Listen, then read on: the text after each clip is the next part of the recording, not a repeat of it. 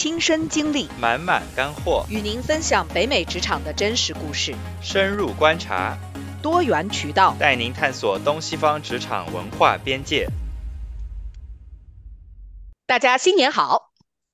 大家二零二四新年快乐！欢迎大家继续来到跨越职场边界，凯文与小花北美视角，我是小花，我是凯文。啊，凯文，你过去这一年最大的成就是什么？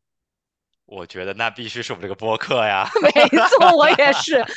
啊，我觉得我们的播客在我们一拍即合，一个周末啊搞出来上线，到今天也过了二十几期，也过了大半年了。对，是的，是的，我觉得这。大半年吧，我觉得做这个播客，我自己也学到了很多东西。我觉得跟你这个每次聊天啊，还有和嘉宾聊天的这个火花，我觉得都非常的好，我自己也受益匪浅。然后我觉得想趁这个机会，呃，先首先感谢一下你，然后感谢一下我们的嘉宾，还有我们还有支持我们的这个听众啊。我我觉得这个每次看看我们这个听众，呃。数量的这个呃增加，我觉得也是非常的自豪。我觉得现在我们也有好几百个人了吧，对吧？所以说我觉得对，非常的非常自豪，也谢谢我们听众朋友的支持。啊，非常非常感谢，我也要谢谢凯文啊，也要谢谢我们的嘉宾和听众。我真的是始料未及，我们做起播客来以后，认识和请到的这些嘉宾啊。有一些是我们以前就认识，有一些真的是因为这个平台，我认为我他们可以来给我们的听众分享他们的洞察，是我才去结交的。所以我觉得这个东西对于我和凯文以及嘉宾以及我们的听众，我觉得都是一件很美好的事情。我要感谢我们的听众。是的，是的，非常感谢。那我们这个回顾了一下二零二三啊，那小花，你对二零二四有什么展望？我呢是呃认为计划赶不上变化快哈，所以我是不做新年计划的一个人。凯文，你有什么新年计划吗？呃，我觉得新年那就是必须今年，我觉得要我们这个播客要实现一个质的 增长跟这个呃变化。啊，我觉得这个是我新年的计划之一，就是会花更多的精力跟时间在这个播客上面，然后为大家呈现更好的内容。嗯，还有可能就是一些更，比如说跟自身相关和一些跟工作相关的一些计划吧。嗯，对，嗯嗯，我觉得呃，我新年呢肯定是希望我们的播客越做越好。嗯，对于我来说，我们所分享的这些东西，哪怕影响到一个人，也是巨大的成就。是的，是的，嗯，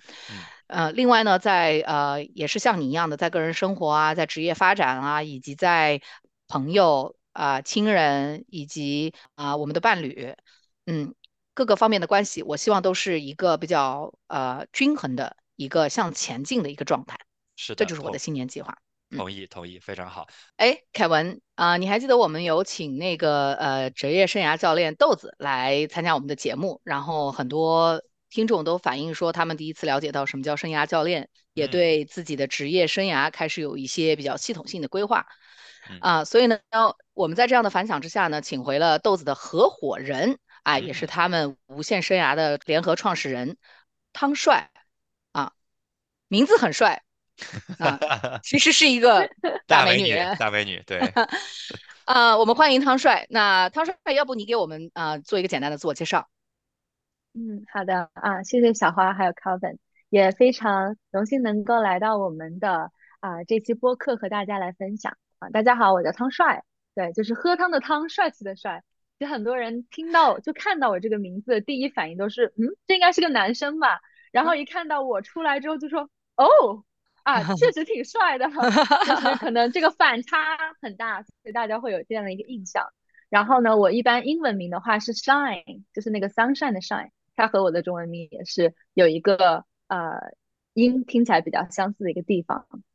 对，首先介绍了一下我的这个名字哈，然后呢，也像刚刚小花说的，我是无限生涯的联合创始人，然后我自己本身也是一位啊国际认证的共创式生涯教练啊。那我和豆子的话，我们都是哈佛教育学院毕业的。那在此之前的话，也简单介绍一下我自己的这个教育背景。那我也是美高啊，高中的时候就来到了美国就读。然后本科呢是在波士顿大学啊，学的是个这个公共关系专业。所以也是曾经也是一个 传媒人，然后后来也是经过了同行同行啊不同的这个职业啊是吗？对，后来经过了一些啊职业上的探索啊，然后找到了这个对教育的这个热情。那也是从哈佛大学教育学院毕业之后呢，啊，在这个教育行业里面做产品经理，然后后来也是。啊，开启了这个 life coaching 啊，生人生教练啊，生涯教练的这个事业，基本上就裸辞，然后就 开创了自己的这个，先是自己做，后来也是机缘巧合遇到了豆子，然后我们俩不管是三观啊，还是说对于这个呃生涯方面的愿景，然后对于 life coaching 这种。形式的这个热情都非常的一致，于是，我们就一拍即合，然后决定要一起做呃无限生涯这个品牌，然后去助力更多的呃中国的年轻人，全球的华人年轻人，然后能够去真正的呃发掘真我，然后积极行动，去创造他们幸福的这个生涯。哇，你简单的介绍的这个过程当中，我已经有好几个问题了。你跟豆子是在哈佛认识的吗？哎，这个就说。我长话短说，很多人都会问这个问题。对呀，因为你俩都是哈佛教育学院的研究生毕业嘛。嗯嗯，对对对，这个当时非常巧，就是我也有一个本科的学弟，那他和豆子家里面是相当于 family friends，就父母都是呃在这个医院这个行业的，所以说他们彼此认识。然后呢，这个学弟他知道我在做呃 life coaching，然后我也已经从哈佛教育学院毕业了。然后当时豆子刚好来到波士顿，正在呃哈佛上学，然后呢豆子也是对 life coaching 这方面很感兴趣，在做 coaching，然后他就一想，哎，你们俩刚好啊都是我的朋友，然后呢都是在做 life coaching，而且都是在哈佛大学上过学或者说正在上学的，那我介绍你们认识一下。对，所以我们第一次就是在那个 Harvard Square 那边一家吃 bagel 的地方午餐，然后三个人就。啊，开始由他介绍，然后就认识了。然后那也是我跟豆子第一次见面。然后那一天就是我们那个朋友他走，他很快吃了个饭，他就上课去了。然后我跟豆子就在那聊。然后那天我们聊了快三个小时，就是有一种相见恨晚的感觉啊。可能就会聊一下，哎，你为什么想要做 life coaching？然后你做过程中什么的感受啊？然后呃，遇到什么样的？一些很有趣的案例，或者说一些很困惑的东西，包括我们自己人生经历。所以其实那一天聊下来，就会觉得，嗯，是那种灵魂很相似的人，然后很自然的就互相吸引了。对，然后后来就是基本上，对，就是像朋友一样，就我也邀请他来我的生日会，然后我们一起出去。呃，吃饭，然后看剧这样子。所以你是呃在波士顿大学读完书，然后回到国内，然后去了一些，你是在呃短视频的头部大厂也干过，然后又回到去重新读这个硕士的学位，然后开始做这个无限生涯，是吧？对，那我可以解释一下我的这个职场经历，因为其实呃我中间是跨过好几次行的。啊，从我本科毕业之后呢，我是先去了一家外企，做的是 to B 的这种客户经理。然后当时我做的主要是市场营销，还有疫情监测这一块的咨询加销售的这样一个工作。然后可能主要服务的是这个亚洲这一边啊比较大的一些公司。然后那一份工作就基本上让我意识到，OK，销售不是。不是我的菜，就是特别是这种低端的销售，其实压力是非常大的。是我们当时是每一个月都有那个销售额业绩要去达标，嗯，再加上整个公司它其实是啊节奏非常非常快。我感觉那个时候我刚到上海，然后可能前三个月的时候，对我在上海前三个月的时候，每天凌晨三四点睡觉，然后第二天七点多就要起床，八点到公司准时开始上班。对，所以就是。啊！突然觉得人生很灰暗，没有意义了，是吧？没有意义。上班上到 上班上到就是呃上到吐吧，真的是上班上到吐。嗯嗯嗯。对对对，可能也没有好好的去。我们就住在武康路的边上，然后其实都没有。我在那个头三个月。没有都没有喝过咖啡吗？很小子的走过，没有喝过咖啡，也没有看过梧桐树变黄的那个时期，就是秋天就悄然的过去了。因为我是九月份入职的，然后瞬间到了冬天之后就很萧瑟，然后就觉得 啊，对，就确实压力非常非常大。然后当时也是让我开始思考啊，这个真的是我想做的一份工作嘛？嗯然后后来其实再坚持一段时间，因为觉得嗯也不能，因为毕竟是毕业之后第一份工作，然后觉得说哎不能说太快就拍拍屁股走人，还是要嗯。稍微多锻炼一下，然后做到自己真正感觉。OK，我可以非常自信的说，我很知道要怎么样去做这样的一份工作，然嗯。后怎么样去和这样的客户去进行交流。于是当我呃，我还记得那天我签了一个单，然后那个客户直接跟我续签了三年，然后其实是一个非常好的一单。啊，我就觉得 OK，我觉得我我圆圆满了，然后又可以干三个月是吧？啊、提那个离职了，哦，可以离职了，我以为又 人家是又可以干三个月了。离职了。人家是可以，人家是达成一个小小目标以后就离职的好吗？啊，OK OK，那还不太一样，啊嗯嗯嗯呃，对对对对，之嗯前是有些小小的目标让我可嗯以达成之后，OK，再干三个月，再干三个月。但是可能长期下来的话，因为我也是能够看到，像我的 manager，还有我们的 managing 啊 director，就是基本上我的上司们，他们的一个职业发展的路径，其实和我每天做的事情没有太大区别。所以我嗯好像就有种哎一眼望到头了，可能我继续在这样的一个职位上面做下去，我的工作内容变化不会特别大，然后每天主要要去解决的问题都还是那一大类的问题啊，嗯嗯啊会觉得可能从个人成长，然后包括对我就是这种生活和工作的这种平衡，它影响还是蛮大的啊，所以当时还是觉得 OK，嗯。我还是希望去找一找我自己到底对什么工作是感兴趣的，然后并且可以持久的做下去的。因为其实也不太想自己，呃，找一件事情啊不喜欢然后就换，还是希望能够找到一个喜欢的方向，然后一直坚持做下去。对嗯那在呃这一份工作之后，我自己是相当于 take 了一段时间的 break，然后当时把这份工作里存的所有钱，我去学打架子鼓，然后学唱嗯歌啊、然后去健身。然后那会儿我朋友身边朋友说你要准备出道吗？你 怎么天天在搞这些事儿？嗯，也不是不可以啊。所以当时呢就是我就说你当时辞职就是是怒辞对吧？嗯就真的就是觉得说我不喜欢了，我就要走掉。对，其实当时还有一点就职场 PUA 的情况，因为其嗯实确实作为一个嗯刚毕业的大学生，我可以说是白纸一张，然后进嗯入了这家公司，然后可能这家公司他自己秉承的一个呃价值观就是 work hard, play harder，啊、它就是需要你非常强强度高的去进行工作啊，但是呢，他可能业余的文化的话，也是会经常带我们出去聚餐啊，然后去 social。所以你会感觉我好像过得还挺开心的，但实际上是一直在被掏空。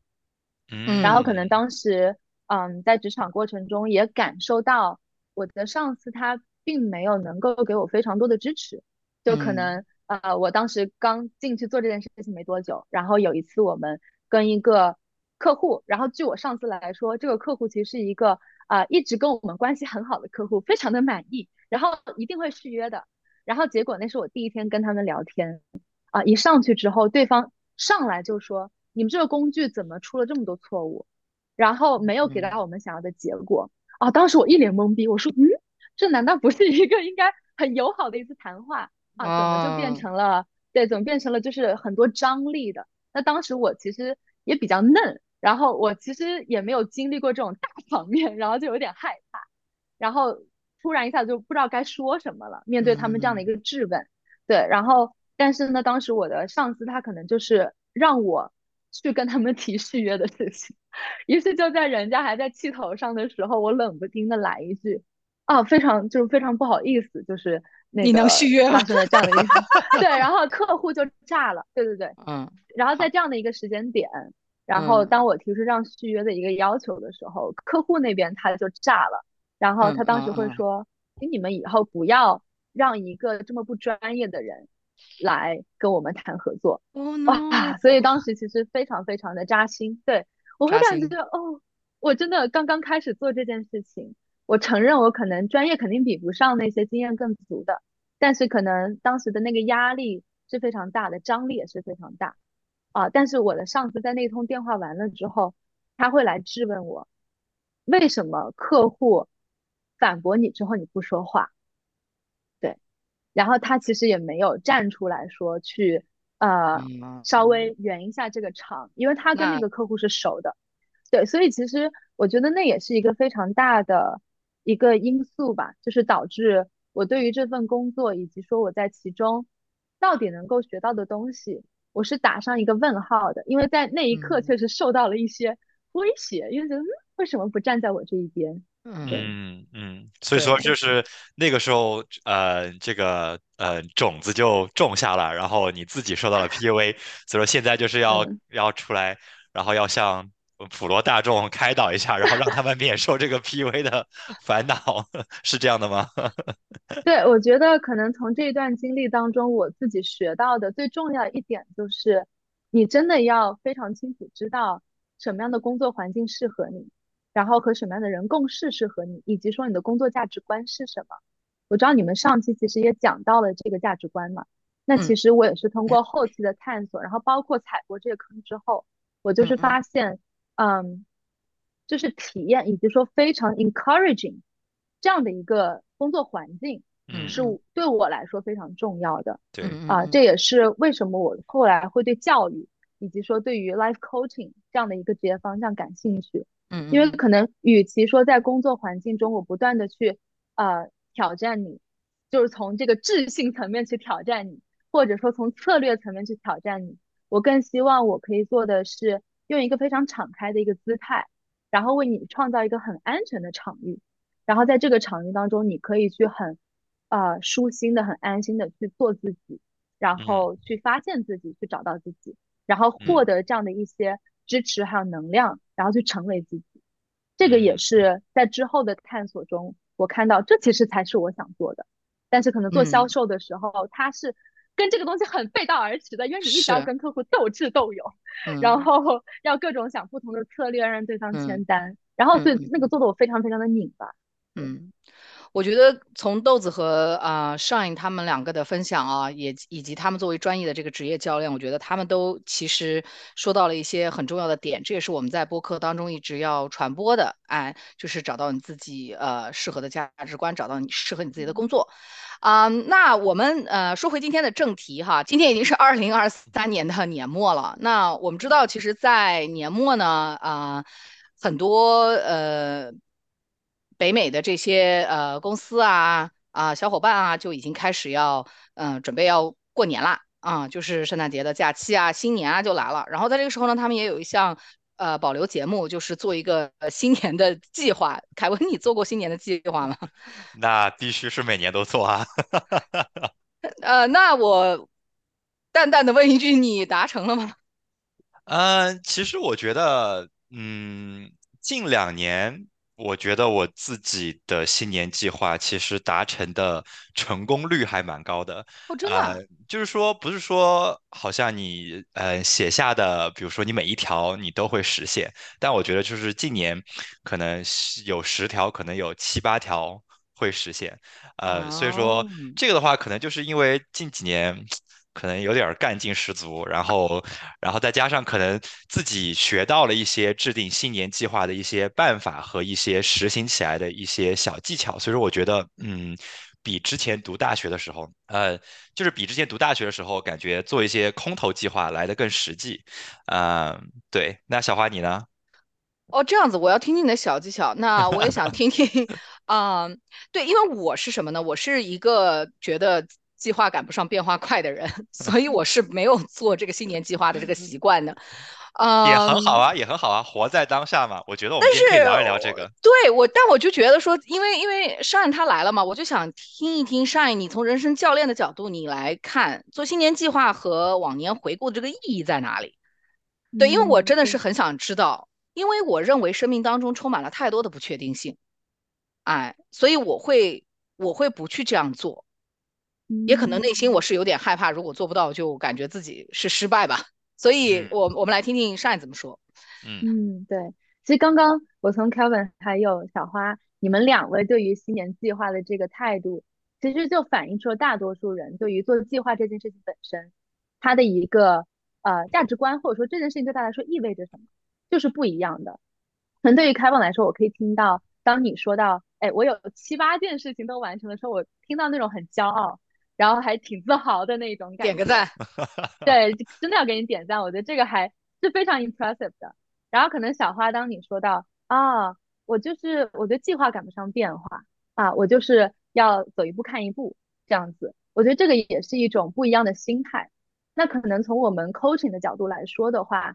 其实做计划这个动作并不是最重要的啊，最重要的其实是你背后你为什么要去做这个计划，它到底可以去帮助你实现什么样的一个目标？嗯，那可能举个例子来说，刚刚有问到嘛，我们为什么要去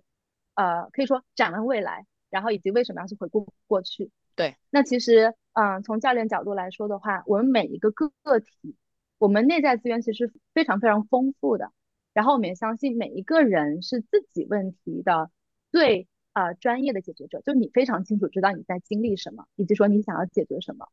所以说我们就回顾过去这个经历，其实就是帮你去很好的看见啊，过去这一年当中，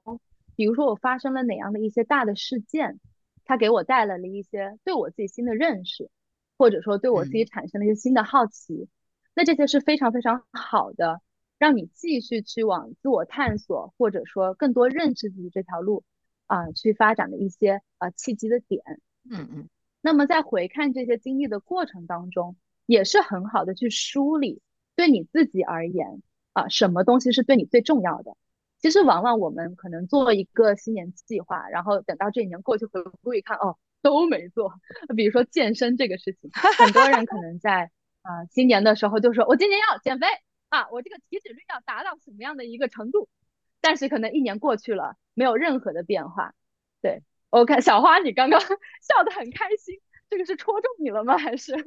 没有？我其实因为没有计划，但是我我健身方面或者是我的舞蹈方面，我一直保持，是因为我真的是喜欢。嗯，对，喜欢。所以我觉得你刚才说到这个，你为什么要做这个计划？我觉得其实是。我相信啊，凯文，我相信他刚才提到的小技巧，我们待会儿请凯文分享一下。但是我觉得凯文他的小技巧一定是定了一些他愿意去实现的计划，而不是定了一些他逼着自己违背自己去做的一些计划。如果我本来就是不喜欢跑步的一个人，你说我定个新年计划，每天要跑十公里，它有意思吗？我觉得没意思，对不对？是。但是我如果喜欢跳舞，我我其实我每个礼拜我去跳两次舞，我并不需要做计划，我也会去跳这个舞。啊，这是我的哲学观。嗯，我同意。其实我觉得，我觉得刚刚上一说说，比如说你做这个健身计划，对吧？那如果你就是失败了，你觉得这个失败的原因会是什么呢？是因为呃不喜欢，还是说因为我没有这个执行力？嗯，其实我觉得原因应该有很多种，是吧？对，嗯，其实可能从以往我的这个 coaching 的经历来看，哈，嗯嗯，就不一定是健身这件事情，但是很多时候。客户他可能来了，他会说：“哎，我想要去实现这样的一个教练目标，但是可能在过程当中你会发现那个目标找错了，因为可能健身并不是他最终想要实现的那个目的。那也就是说，你最开始开始那个方向你可能都没有找对，那么在你走的这个路上，你肯定是走不到那儿的，因为你内在的这个驱动力是没有被啊没有被完全点燃的。”就可能举举一个例子来说的话，我们说回健身的这个例子。嗯，那当我们去看，哎，我要去健身的时候，那你这个背后的那个内驱力到底是来自于，比如说小花，我就是很喜欢，我喜欢，我享受在健身的时候我的那一种专注力，或者说它带带给我解压的力量，或者说是我完事儿之后，我看到，哎，我身材一天一天变得越来越紧致，我越来越有力量感，还是说？因为我刷了很多小红书，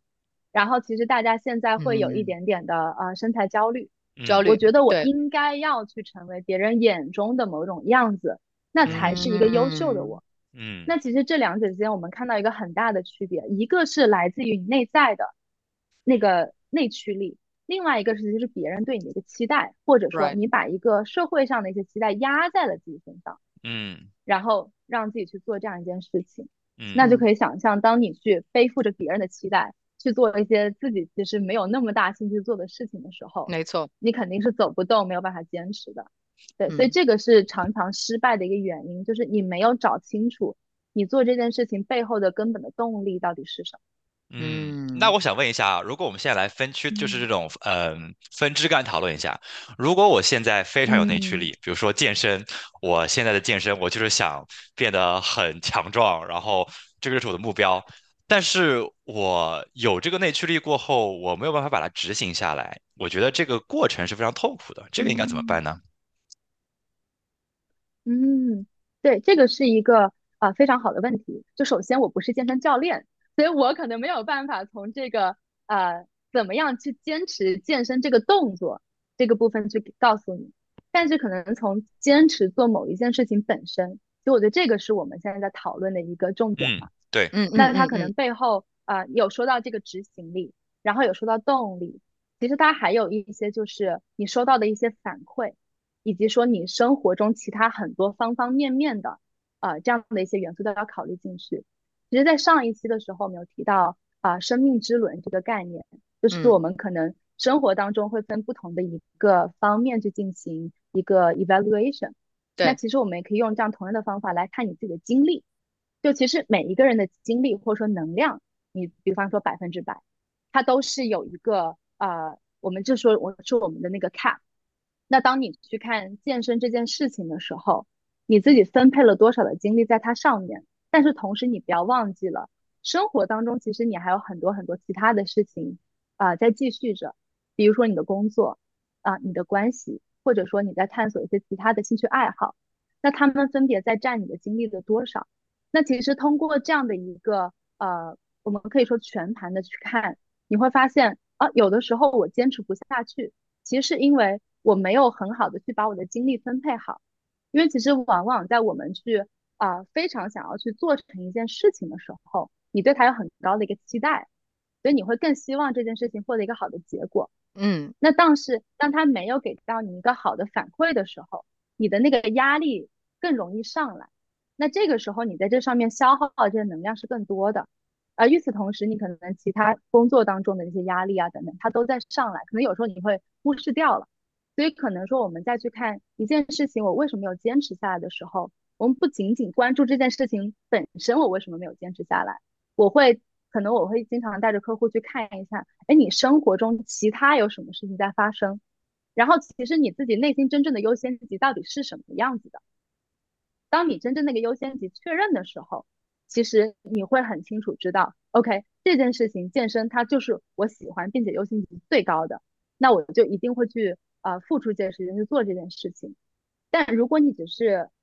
想着说，OK，我因为定了这个计划，所以我要去执行，但是在你实际的行动上面，你其实经常把时间或者说精力都给了其他的事情，那你这个嗯。优先级的排序可能就是有问题的。对，嗯。所以可能总结一下的话，就是我们去看到为什么一件事情我坚持不下来的时候，我们可以跳脱出这个视角，不看这个事情本身，而是看你现在生活中有多少事情在同时发生，你嗯又是怎么样去排列你的优先级的，然后再去看，OK，我精力就这么多，我到底怎么样去更好的分配我的精力，让我真正的可以去做成那些优先级对我来说最高的一些事情。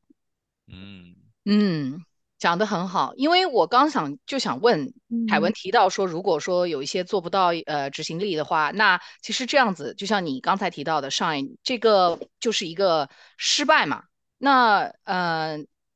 这不是一个嗯，好的感觉，这不是一个好的感受。对，那如果我嗯。们感觉去年很失败啊，那就是今年要怎么办？就是说，呃，还做计划吗？或者是说，怎么样会怎么样去面对自己没有达成的这些事情？我的问题是这个。嗯嗯，OK。其实我从这个问题的背后也听到一个非常强烈的预期，就是我定了的计划，我就一定要达成。如果不达成，我就是一个什么什么样的人。那在这里其实也是听到很多人他容易有这样的一个呃，可以说是自我怀疑，或者说他会有这样的一个自我限制。他容易把我没有做成某种事情等同于我不够好，或者说，呃，我就不够呃优秀，或者说不如我所想的那么好。对，所以我们再看回这个问题，哎，我感受到失败怎么样？那首先是一种感觉，我会问，失败了又怎么样呢？嗯失败了又怎么样呢？对，就是就是这个问题，嗯嗯，这可能会是我去问的一个问题。对，那我也想澄清一下，就是刚刚关于这个问题的时候，嗯，小花你这边更想要去探索的是关于一些方法类的，还是说是一些像呃情绪上面，我们怎么样去看待这件事情？嗯嗯呃，对，这个有必要澄清一下。我觉得可能就是一些呃情绪上的，就是说感受上的。对，因为这个东西其实我认为感受上的东西，它可能会直接影响你接下来的，比如说我们新一年要不要做计划呀，或者是说呃，对我们呃我们做了，反正去年做了，可能也没有怎么达到，那。呃，明今年要要再做吗？就是嗯，感受方面的吧。嗯，但是新年计划不就是说，你去年的可以抛在脑后，新年是一个新的开始，你可以 reset 一下，然后不管你去年怎么样失败与否，那新年都是一个好的开始。这不是新年计划我们最初的背后的意义吗？对不对？嗯，对。其实我听到的是关于，呃，当我们说当 Kevin 说新年计划，它是一种带着希望的一个新的开始的。而在于，在我们去迎接新的开始的时候，我们怎么样去和过去的一些失败或者说没有完成的东西去和解？我好像听到的是这样的一个问题。对，嗯，那可能因为刚好就是在这样的一个像阴阳交界哈，就是 是是是是时间节点。对，那我们怎么样去看待那一些我们没有完成的事情，或者说失败本身这样的一个情绪呢？那其实。嗯，我觉得这个背后的话，首先我会，呃，如果是我在做 coaching 的话，我可能会邀请这位客户去描述一下，这个失败到底是一个什么样的感觉，它带给你身体是什么样的感受？对，因为其实对于不同的人来说，一件事情做成与否，对他的影响是不一样的。可能确实有些人他听到这个啊失败了怎么办？他说没事啊，新年我接着。话呀，然后凯文就是说的一样，对。但是可能像小花，我刚刚看到你这个表情也开始变得严肃，就是我没做成，那我新一年还要做吗？我在这个后面其实听到了很多的焦虑。我听到其实做成某件事情会对你以及说有这样子困惑的人是很重要的。所以其实我们通过去看这些情绪，我还是希望你可以看一看它到底对你造成了什么样的影响。那他到底想要告诉你什么样的信息？他想告诉你的是，其实你应该学会更接纳自己，更放松一点，还是说，哦，你应该找一些新的方法去做这个新年计划，让它可以更容易、更呃，对，更有可执行力。它其实指向的会是一个对于新的一年你要去关注的点的不同。所以我觉得这个是失败背后的一个智慧吧，因为就像每一段经历它都是有意义的嘛。那就看我们怎么样去看待这样的一段经历。对，那关于这个新年计划啊，刚刚这个问题我忘了，我们是要聊关于新年计划的什么？我觉得这个点说的很好，嗯，自我探索很大一部分就是呃，去了解不同的事情、不同的情绪给你自己会带来什么样的反馈和影响，呃，让你自己在不断的去了解的这个过程当中啊，更认识到自己。嗯，小花，你会焦虑吗？如果你这个去去年的这个呃计划没有达成，我为了不焦虑，我就不不做计划。这个很好，从从源头策略，从源头解决问题，从源头切断。不是不是，我开玩笑的，我开玩笑的，我是我是。一方面是我呃经历的事情比你们两个都要多一些，我年纪比你们大一些。另外一个呢，就是我的啊人生当中有很多很奇怪的这种拐弯，所以呢，我我会觉得计计划没有变化快，然后我会觉得说，嗯，怎么样做更好的自己，就是怎么样去提升你自己想要去呃提升的地方，然后你去应对不管什么嘛，以不变应万变。哎，然后呢，就是说，这个对于我来说，其实是一种我目前的一种生活状态。我不知道，可能可能会改变哈，因为人不断改变嘛，我也有很多的改变，呃，但是我，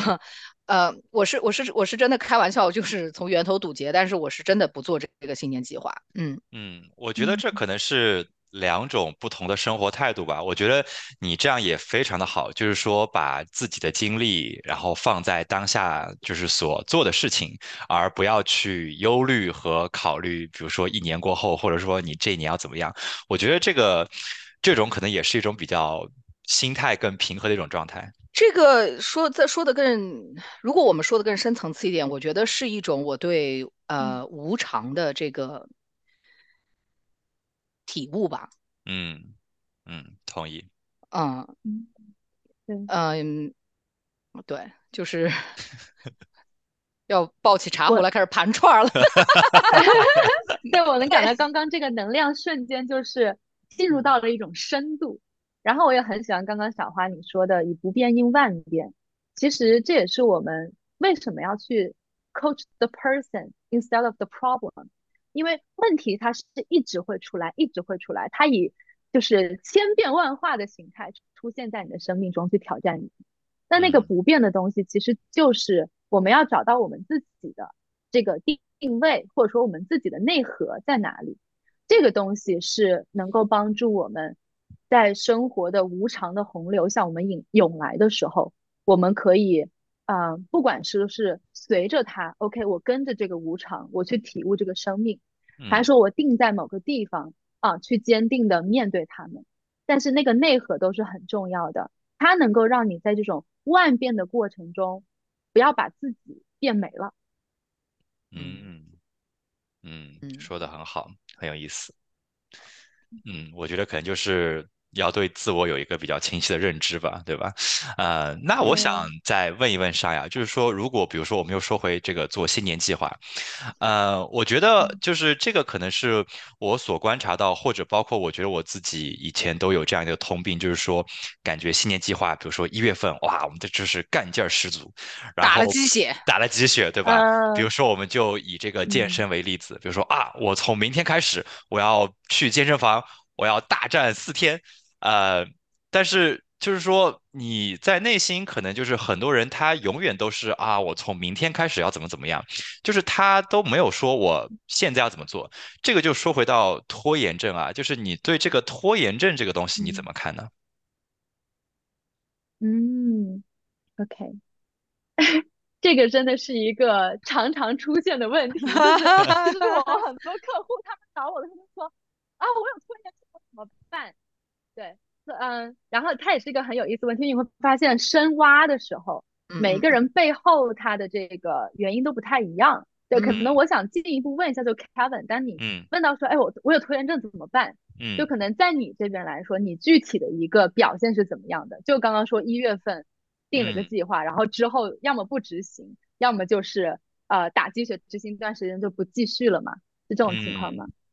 我可能如如果就是结合自身的例子来讲的话，我觉得发生在我身上情况最多的有可能是，呃，我觉得就是这个过程可能比较复杂吧，然后可能就很难嗯落实到行动上面。嗯嗯，OK，对，在这里我可能想跟大家介绍一个理论，就是嗯叫自我效能感。然后呢，它是嗯 Bandura 就是很有名的一个心理学家提出来的，啊、也是我们当时在哈佛教育学院啊、学教育心理学的时候常常提到的一个东西。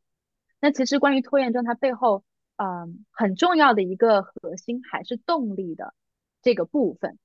就可能动力到行动，就是你有想法和到行动之间这个鸿沟，它嗯往往就是你这个动力还没有到这个点，然后你到不了。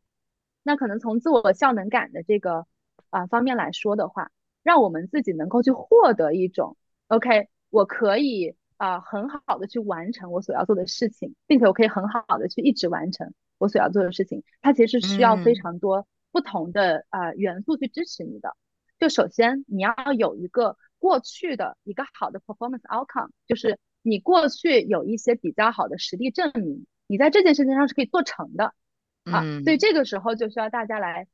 发挥一下自己的智慧，这也是为什么要去回顾过去的经历，嗯因为嗯这也是一个自我肯定的过程。我们当看过去的时候，不要去只关注我啥事儿没做成，也请你看一看你做成了什么。而且往往你做成了非常非常多的事情，但是因为我们很容易把注意力放在自己没有完成的事情上面，所以会让，你忽视掉那一些里面，对，就是能够体现出你的优势，然后你自己的这种执行力也好，坚持力也好。对，所以可以回顾看一下过去，嗯，哪一些东西其实是你坚持很好的做下来了啊，然后那个背后到底是什么在支撑着你去做这件事情啊，然后给到你自己一些自信，说 OK，只要这件事情它符合这样的一个条件的时候，我说不定就可以继续做的。比如说小华，他对于健身跳舞，可能如果你在想做点新的事情的话，就可以借用这个去。嗯，转移一下也是个 transferable 的一个 skills 哈，没错没错。哎，我在其他领域可以怎么样去借用它？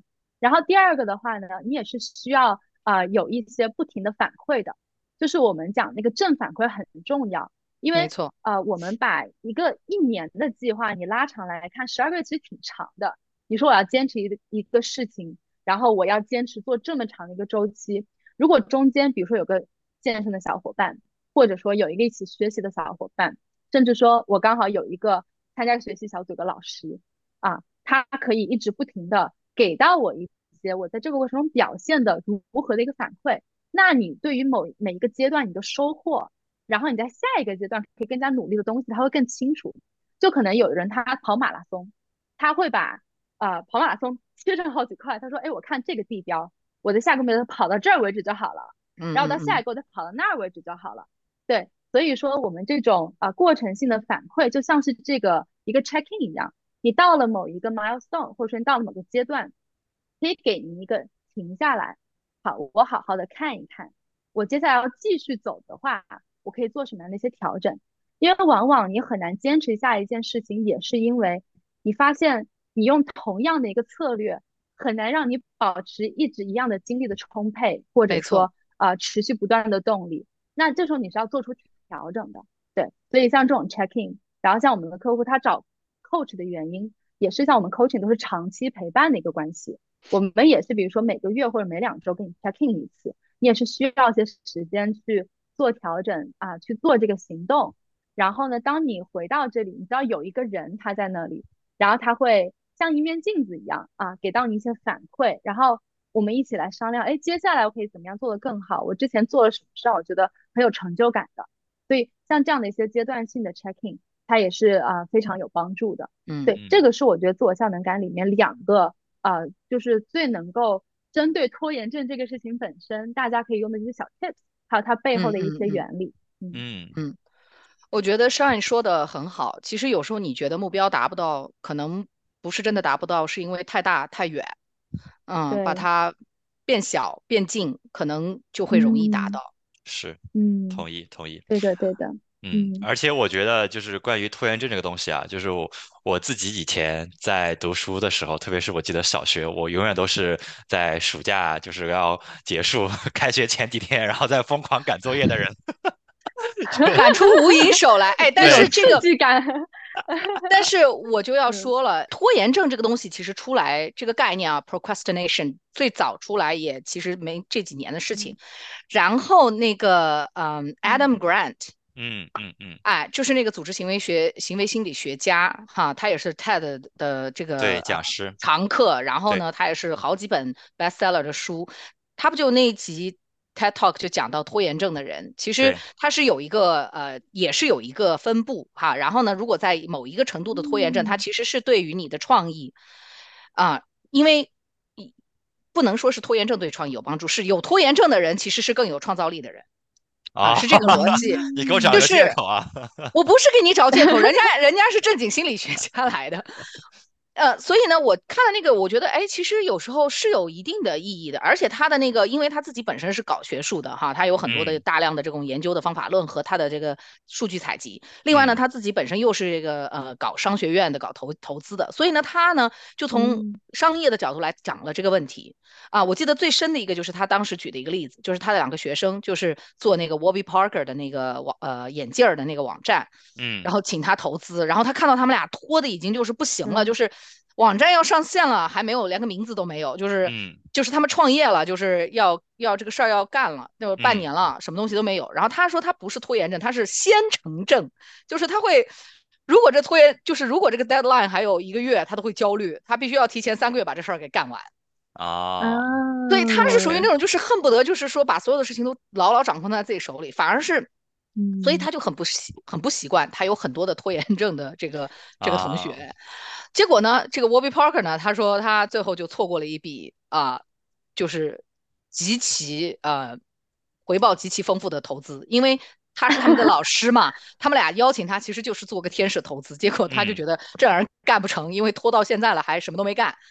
结果，呃，哎，Warby Parker 是一个很成功的网站啊，所以呢，就是说，我觉得这个这个 TED Talk 其实非常非常棒的，我我也在这里推荐大家小伙伴去听一听。嗯，但是我我看你那个 TED Talk 啊，呃，他有他其实有讲到说，就是拖延症的本质，呃，这个我可以得就是也给大家呃稍作分享，因为比如说像我现在，我就绝对不会就是把事情拖到最后，我肯定是就是提前先做完，然后就是 再玩那种，对对对，就是我能发现自己的变化。但是呢，他说的就是这个本质，我觉得我非常赞同。他说，其实你的人脑里面是分左脑跟右脑，就是有一个感性的自己。跟一个理性的自己，然后感性的自己其实就是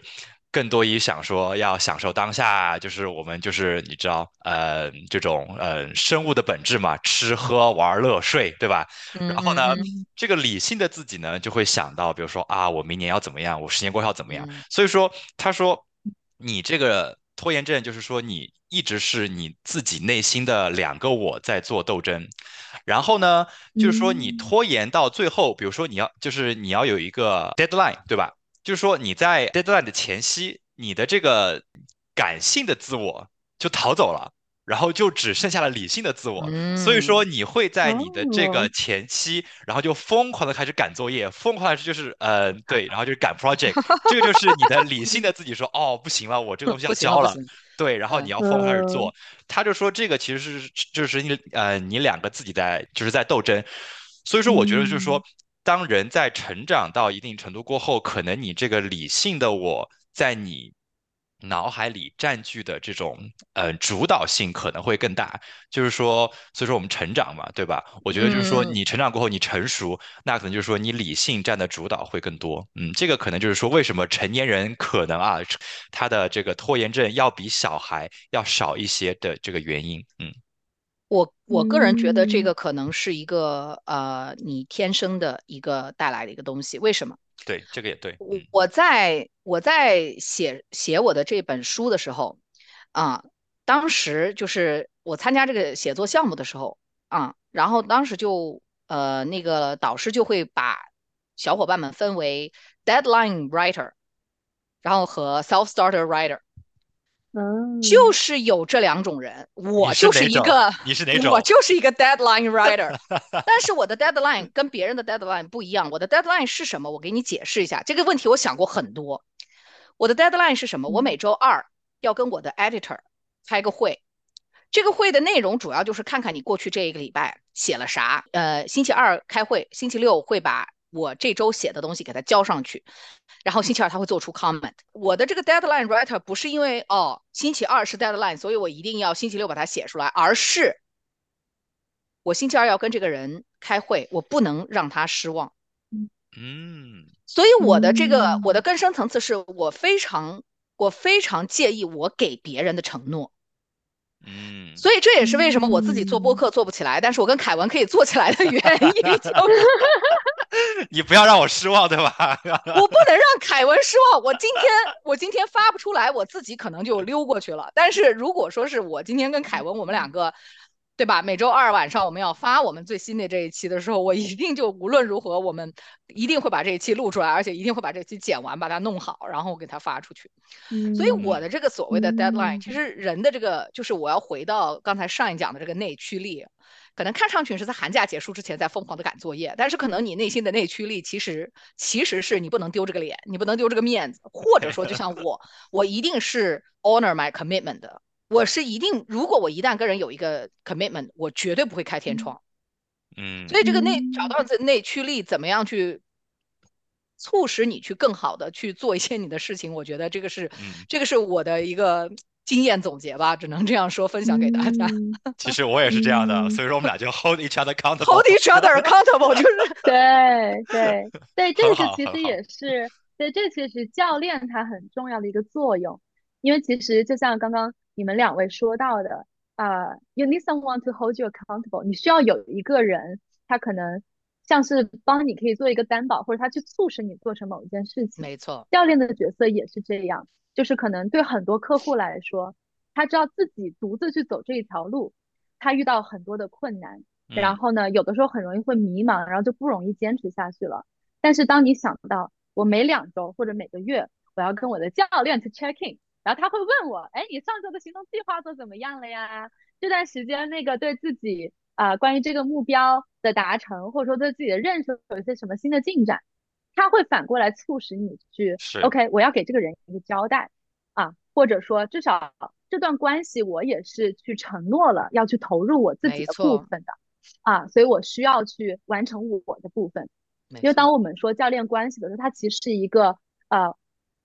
这个教练关系本身像是一个 third entity，就是第三主体。嗯，然后教练和客户两个人，他们分别往这个关系里面去啊加入这个能量，然后最后反过来，这样的一个教练关系也可以滋养到这个客户去完成他的这个目标，然后同时教练其实也在过程中获得很多滋养的。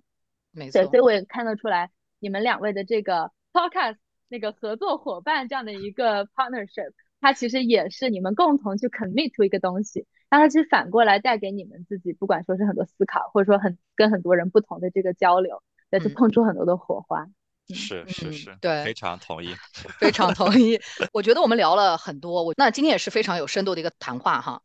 嗯，那我想我们回到一个我们的呃干货部分呃，我想请教两位，因为刚才凯文也提到，然后上一肯定也有相相应的一些建议可以提供。呃，那我们要如何做一份能够滋养自己的，然后行之有效的、可操作性强的这个新年计划？特别是职业方面，两位可以分享一下。嗯嗯，想先来。OK，对，其实我非常喜欢小花提到的那几个关键词啊，就是滋养的，然后行之有效的、可操作性强的，它其实就是一个非常 holistic，就是很。关注你整个人状态的这样一个计划，那所以如果说这个是我们想要去达成的一个计划的话，那它势必它的一个出发点肯定是为了让你自己更好的，就是为了让你自己去成为那个更好的自己，而不是去成为别人眼中的那个更好的自己。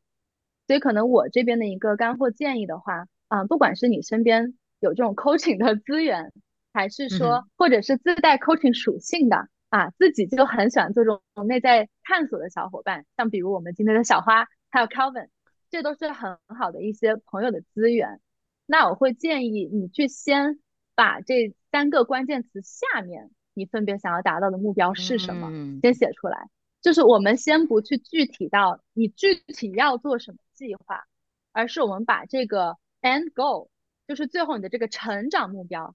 先把它给罗列清楚。因为其实，在我们教练中也是，我们会经常，我们会首先在教练最开始就带我们的客户去做人生愿景的一个展望，因为最终还是要以终为始。你看到你最终的那个图景，你想要去成为什么样的人，你想过上什么样的生活，它其实是跟你有高度共鸣的。那同时，当你再去回过来看的时候，实现的路径可以有非常非常种，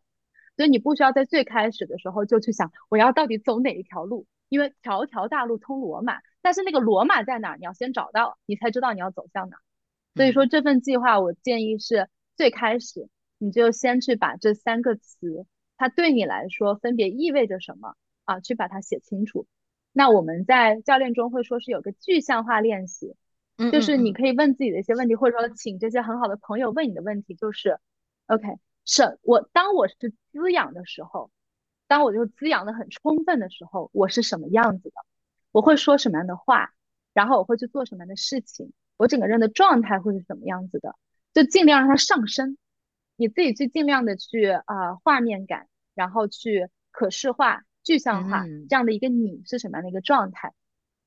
那在后面这个啊行之有效，那什么才叫有效？你要把它给 define 清楚。你是啊整个计划做到百分之百。对你有效，还是说你今年你只要能够达成达成其中百分之五十，它就是有效的啊？我们那个 SMART 原则哈，就是你可以把这个呃目标它具体要实现的一个结果怎么样像有效，你可以啊也把它澄清清楚。那最后这个呃叫做可有执行力强，那这个时候我就希望你可以去通篇的来看一下，就刚刚我说精力分配的啊那个 tools，嗯，因为其实你去做这个新年计划啊，刚好就是一个你去梳理一整年你大概的精力分配，你想怎么样去分配的这样的一个过程。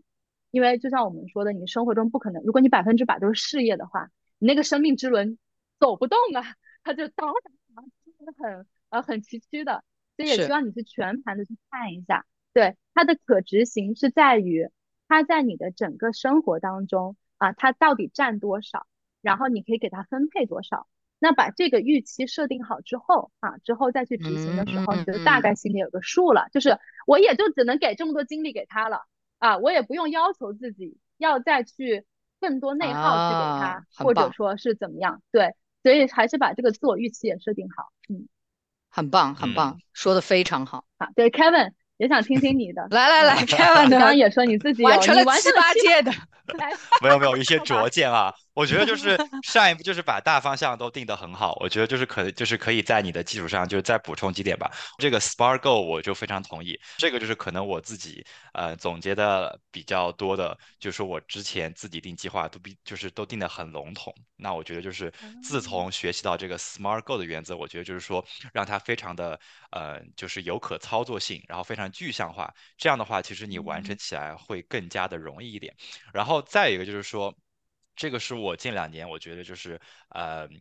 呃学到了一个新东西吧，嗯，这个就是说你定了目标过后，嗯，你要反过来看，就是说比如说啊健身，那健身就有一个大的一个呃这个方向，比如说我今年要增肌十公斤，对吧？嗯，那我增肌十公斤，你这个只是你的目标，那你要倒过来你要怎么看？那我。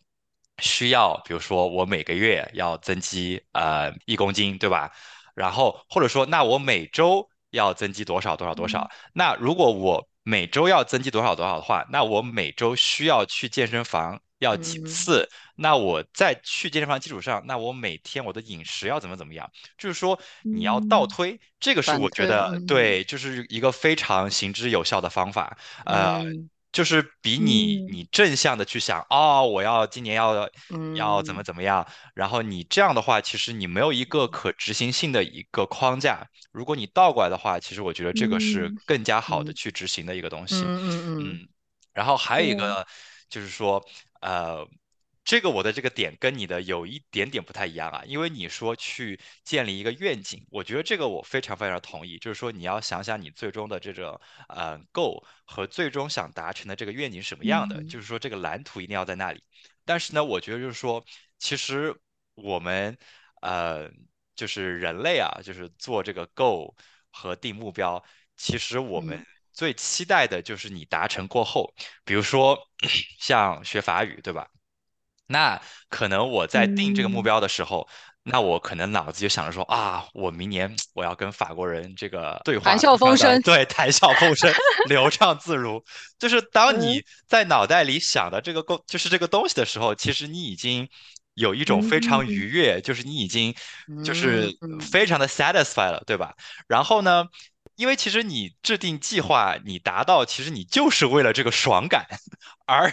在你就是你过多的去想它最终的时候，已经爽到了，已经爽到了，你懂吗？就是说，你就不会在这个过程当中，因为过程是痛苦的，对吧？你 因为因为你每天要背单词，怎么怎么样，所以说我就不会去想它最终你的这个达成的效果，而是要想它，OK，那我可能每天我要背十个单词，我每天我需要听 podcast，你要想想这个过程，就是如果这个过程这个痛苦的过程是你能接受的。我觉得那这个目标就可以实现，就可以达成。呃，对，这个就是我觉得我想说的这两点。我觉得还是两种思维模式吧，真的是有的人就是以目标为导向，而有的人就是以过程为导向的。这个东西我感觉是一个人天生的东西。嗯嗯，跟就是好像你呃理性跟感性也好，或者是艺人跟爱人是一样的，我感觉啊。对，嗯对，但是我觉得达成目标呃是很好的。嗯，享受过程也不错，因为我相信大家也经常体会到达成目标的那种爆爽以后的空虚感。对，其实其实我觉得很多时候，你就是当你达成一个什么目标，尤其是你心里面特别特别想要的东西的时候，其实过后会有一种淡淡的空虚感。你会突然发现，哎，我怎么好像现在没有什么东西可以去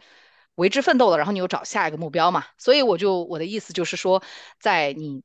在你关注目标的同时，也关注一下这个过程，因为我感觉啊，就是我感觉人生还是像一条河流嘛。还是一个一个过程，是对，对，过程也很重要，对，要享受过程，嗯，